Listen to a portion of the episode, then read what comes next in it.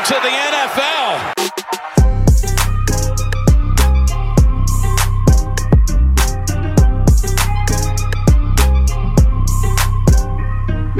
Welcome to the NFL, rookie. Hello, and welcome to this week's episode of the DWZ. That's right, the Dynasty Warzone's very own rookie rundown. It is great to be back with you all here on a normally scheduled full length episode. None of those five minute quick hitters, albeit this one will be also a little bit of a quicker episode in the 20 to 30 minute range, but it is one that everyone always enjoys here on the DWZ podcast network. It's none other than mine, Salad Galores. That's right rookie report cards. It's episode one of the rookie report cards for 2023. And after the first quarter of the season, it is time to take a look at these rookies the quarterbacks, the running backs, the wide receivers, the tight ends, all of them that you are interested in. I am here to give you the DL. If you can't watch every game, if you can't follow all these rookies from all your different fantasy teams, this is the episode for you. I'm going to give you quick hitters on each individual prospect of note that has seen actual play. There's quite a few guys from this rookie class that have either been injured and or have not seen a lot of play time here with their NFL teams respectively that I won't be touching touching on. But it's just kind of time to dive in. We're going to give you the classic A, B, C, D, E. Just kidding. No, E. A, B, C, D, F grading scale here with the prospects. And I'll give you a little bit of reasons, basically a reason why and a reason to either be optimistic or not be optimistic. A little bit of pessimism isn't always a bad thing keeping you grounded here. Um, but let's just dive into the quarterback positions. We're going to go based off of how and when these all players were drafted. So the first quarterback off the board is none other than Mr. Bryce Young with the Carolina Panthers. On the year through the first four weeks, I gave Bryce Young a B right now. His supporting cast compared to the other rookie quarterbacks is pretty much the worst. There's not really a question mark about that. There's a lot of question marks at the wide receiver position. The tight end is an aging Hayden Hurst. And the offensive line, which was supposed to be kind of middle of the road, has been letting the team down quite a bit. Um, I will say Bryce Young has dealt with a lot of turnover issues, and a lot of them are just rookie hiccups and rookie mistakes. But it's kind of the classic trope of a little bit of difficulty here with the quarterback without a lot of true, tried and true, and trusted weapons here to progress as far as you may want them to. So it's a wait and see. I expect this grade to be a little bit different come week eight when I touch back at the midway point of the season. But as of right now, he's a solid B. He's doing pretty much what I anticipated him doing. I didn't expect a lot of huge flashes from this guy coming into this year with this supporting cast, but I'm here and ready to be kind of surprised. Um, durability is not really an issue. He has missed one game, is what I'd say, in the first four weeks, which isn't great. But he does have the same traits popping up in his game that kept us all drafting him early in superflex drafts.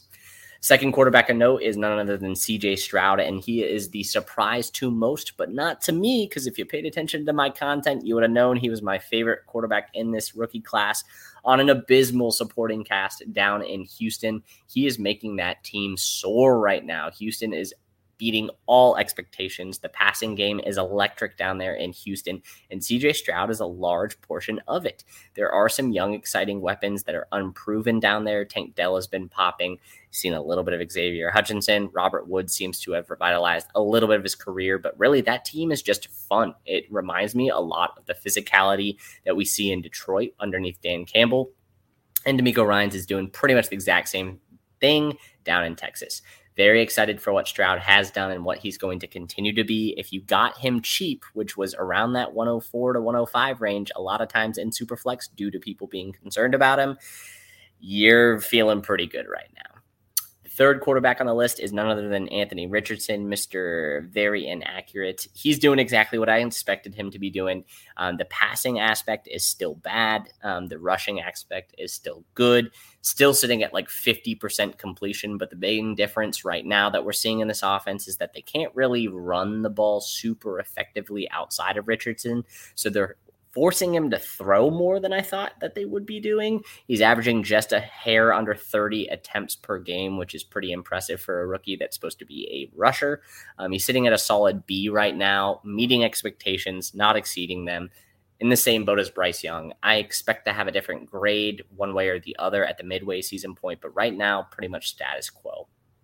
Other than that, there's only one other quarterback that we have notes on, and that's Mr. Aidan O'Connell. After week three, uh, dealing with the Jimmy G injury, Aidan O'Connell was actually named the starter for week four.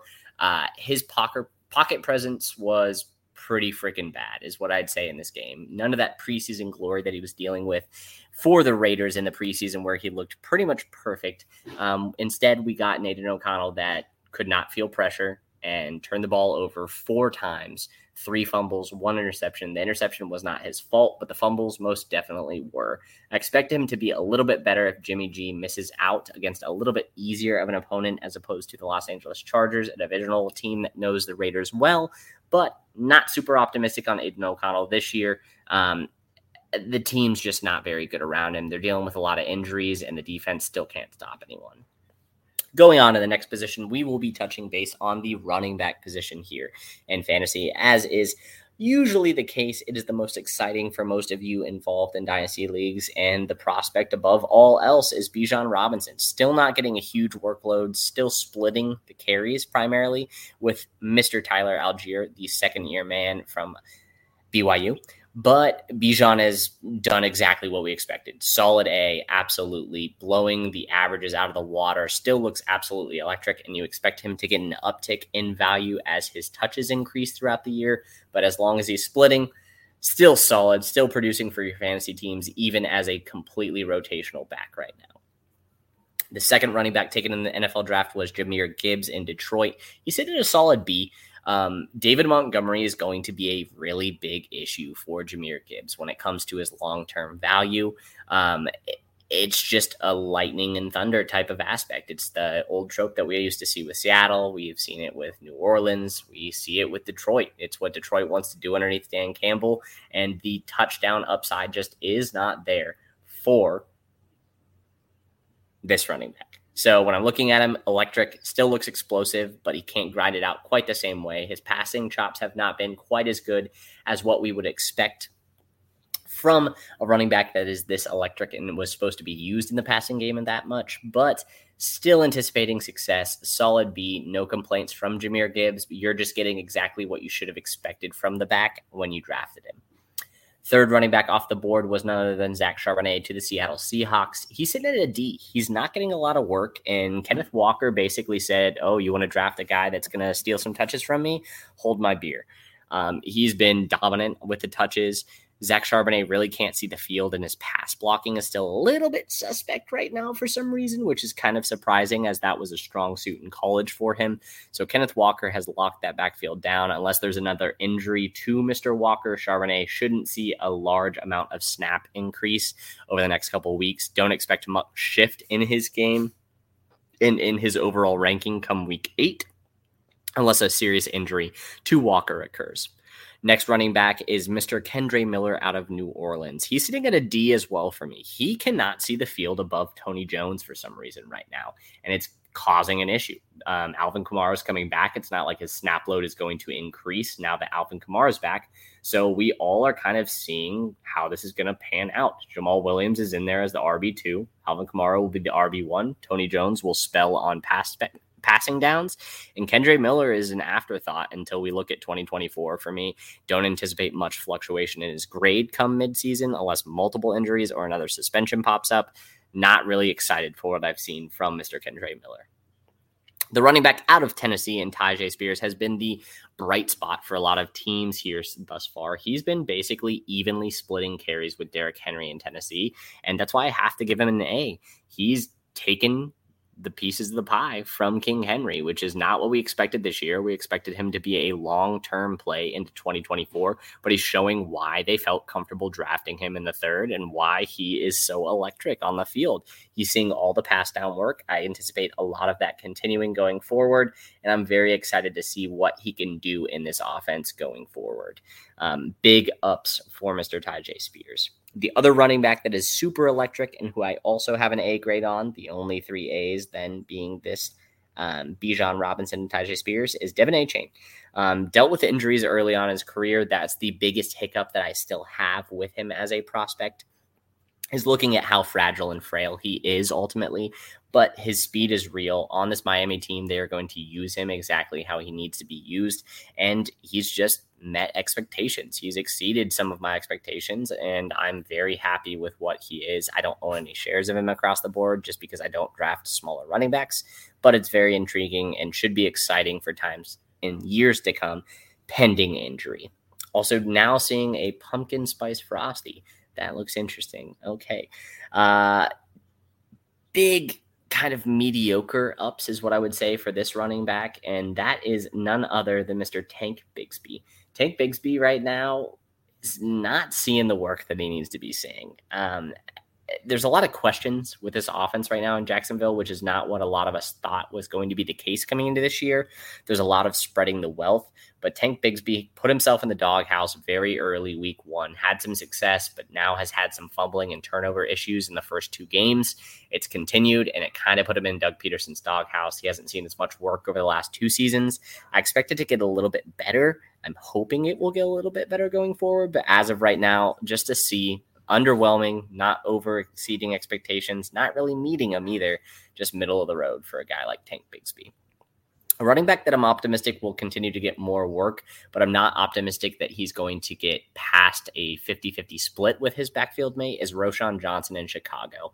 Uh, pending an injury, Khalil Herbert's still the guy. He still looks like the best running back, electric, very, very good. And he's been breaking tackles a lot more than he was last year and the year prior. Going into year three, looking at that potential extension coming up, he shouldn't cost a lot of money, but he's kind of vital to the Chicago Bears offense right now, which is something that's pretty hard to say about a lot of people on this offense. It's basically just him DJ Moore and Justin Fields are the only contributors that can do things consistently. Outside of those three, it's a question mark. Roschon is filling in nicely. Um, he's a solid B. He's kind of meeting my expectations, but I'm not super optimistic for an increased workload unless there's an injury, as I said. A couple of guys that are in the F slash I don't know yet.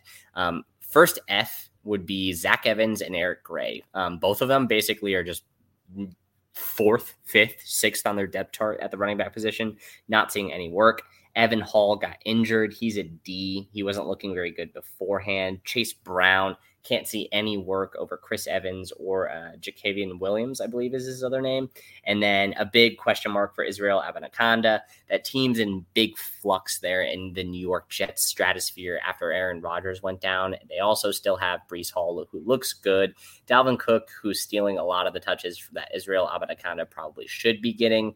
And then you have a guy like Deuce Vaughn down in Dallas who's sitting right at his C. He's getting some work, but pretty much nothing that is – great, is what I would say. His workload is being shared between about four different backs, which we kind of should have expected behind Tony Pollard at this point. But Tony Pollard has been balling so much that the rest doesn't matter very much. The pie is pretty small for everyone else. And unless there's an injury to Pollard, Deuce Vaughn is pretty much capped where he's at.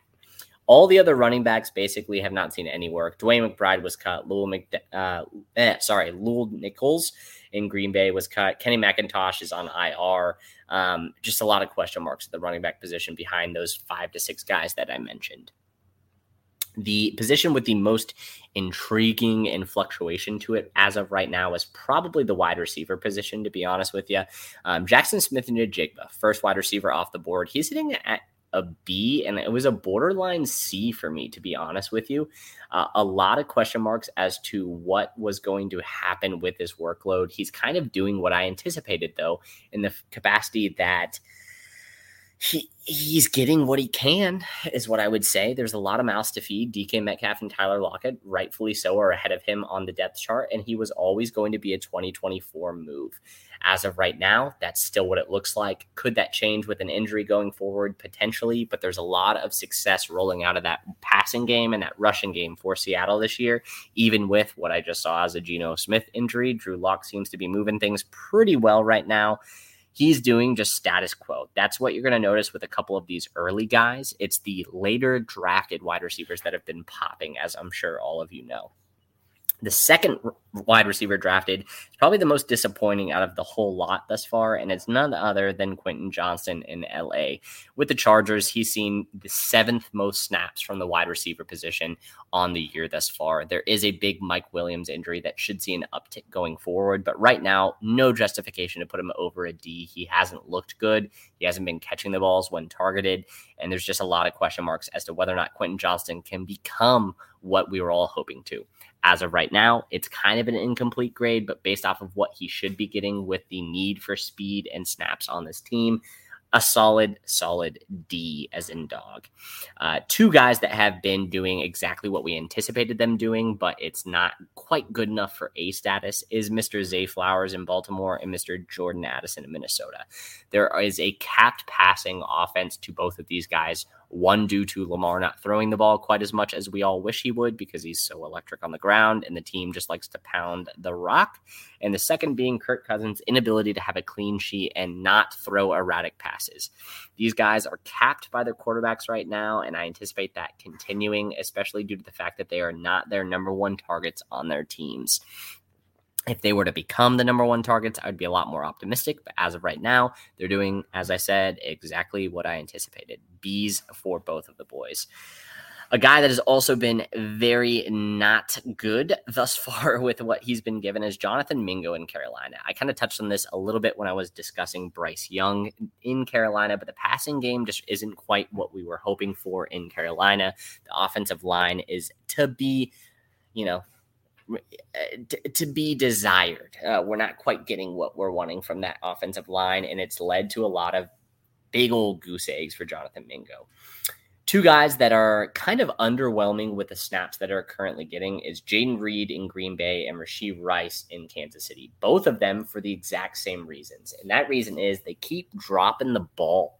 Both of them are currently two and three in the rookie class in dropped passes um, that should have been completions from the quarterbacks that are, you know, pretty good. Jordan Loves looks solid, and we already know what Patrick Mahomes is. So, with these question marks currently coming in for these two wide receivers, unless they start to increase their ability to catch the ball, specifically the open passes to them, we're going to be discussing the D territory of concern coming into the midway point of the season for the second report card episode. A guy that's been blowing up, but for some reason can't get more work because Sean Payton might be worse than Nathaniel Hackett. I said it, folks. Uh, you're going to take your shots on a guy, make sure that you back it up immediately. And if you can't, then you should probably apologize. Um, Marvin Mims, balling out in Denver. Russell Wilson likes to throw the ball deep. He's got one of the prettiest deep balls in the entire league, and this is the guy that can do it. He's completely waxing a guy like Jalin Hyatt, who's in the D category for me, who was drafted right around that same range. A lot of question marks in New York, specifically in that offense. But Marvin Mims has been a nice and pleasant surprise. He's exceeded my expectations. I expected him to be okay, but the current makeup of that Broncos team has him in a lot of shootouts, and he's very good at separating deep. So it's pretty interesting to see how this is going to pan out.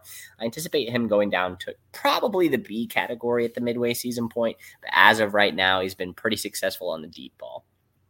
The guy who I've been most surprised with, with his ability to gain as much target share as possible, is matched up with a quarterback that I was very happy to see succeed in CJ Stroud. And that's none other than Tank Dell down in Houston. Um, he is pretty much their wide receiver one right now, and it's for good case. Him and Nico Collins create the perfect pairing of wide receiver options for that Houston Texans team.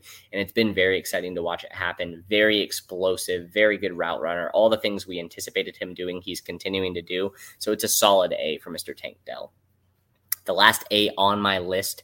And the last one that is not in the D or F category over the next 20 wide receivers is actually Puka Nacua. This should be no shock to anyone. I'm not going to beat this with a dead horse uh, or beat the dead horse on this one. We all know what Puka has been. He's been a breath of fresh air, both for the Rams and for fantasy teams alike.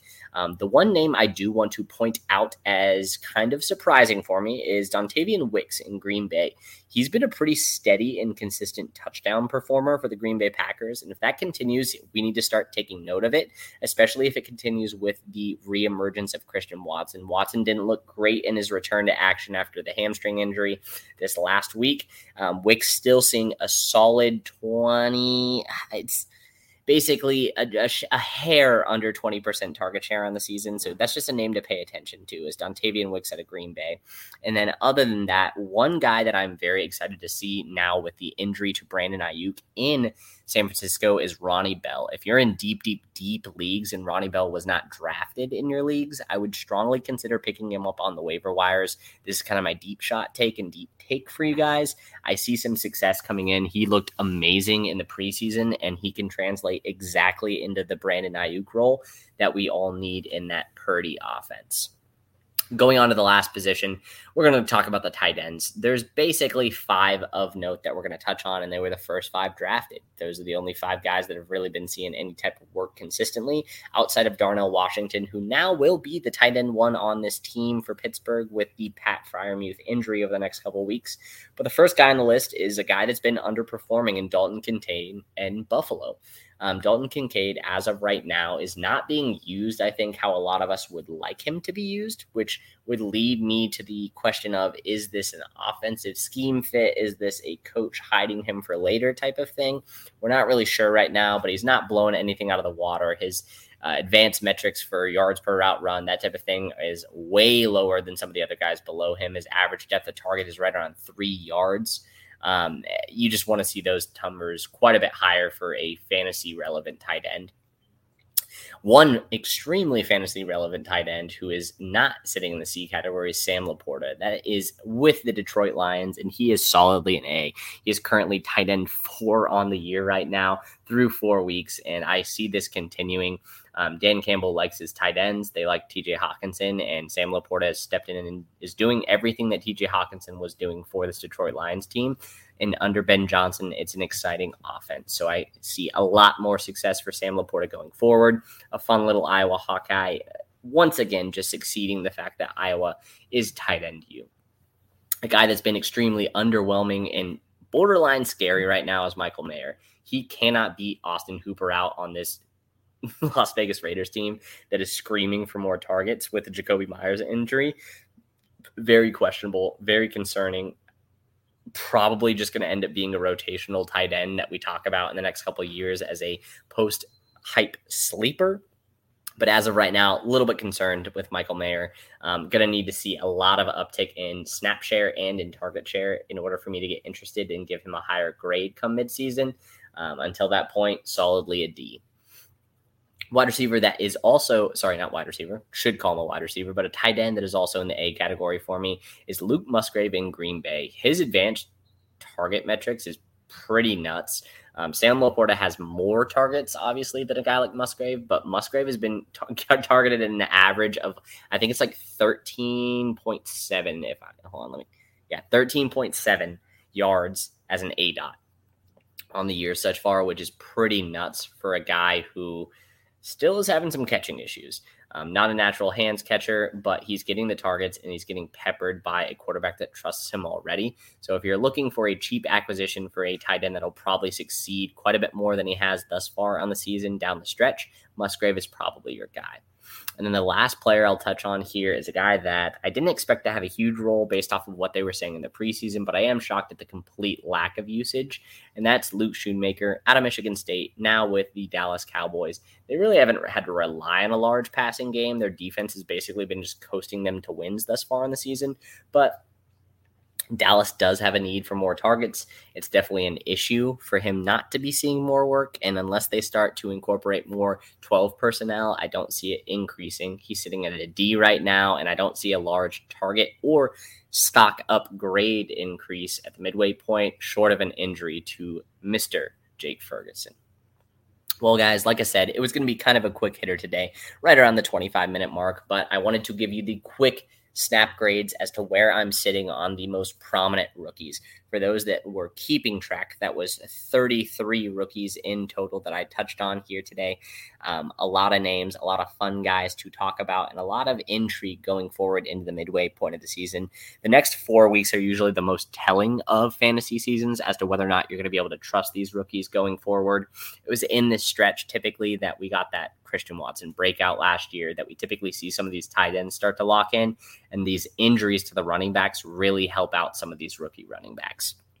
If you have any questions, as always, find me on the socials at Salad Galore and make sure to check out both the normal DWZ show, the Prospect Premonition, the Dynasty War Games, Player Profiler, all the fun shows here on the network. It has been fun thus far, and I'm very excited to get back into the swing of things now that I'm officially in the house and done with vacation for the year. Until next time, have a good. When we add up all those inches, that's gonna make the fucking difference between winning and losing.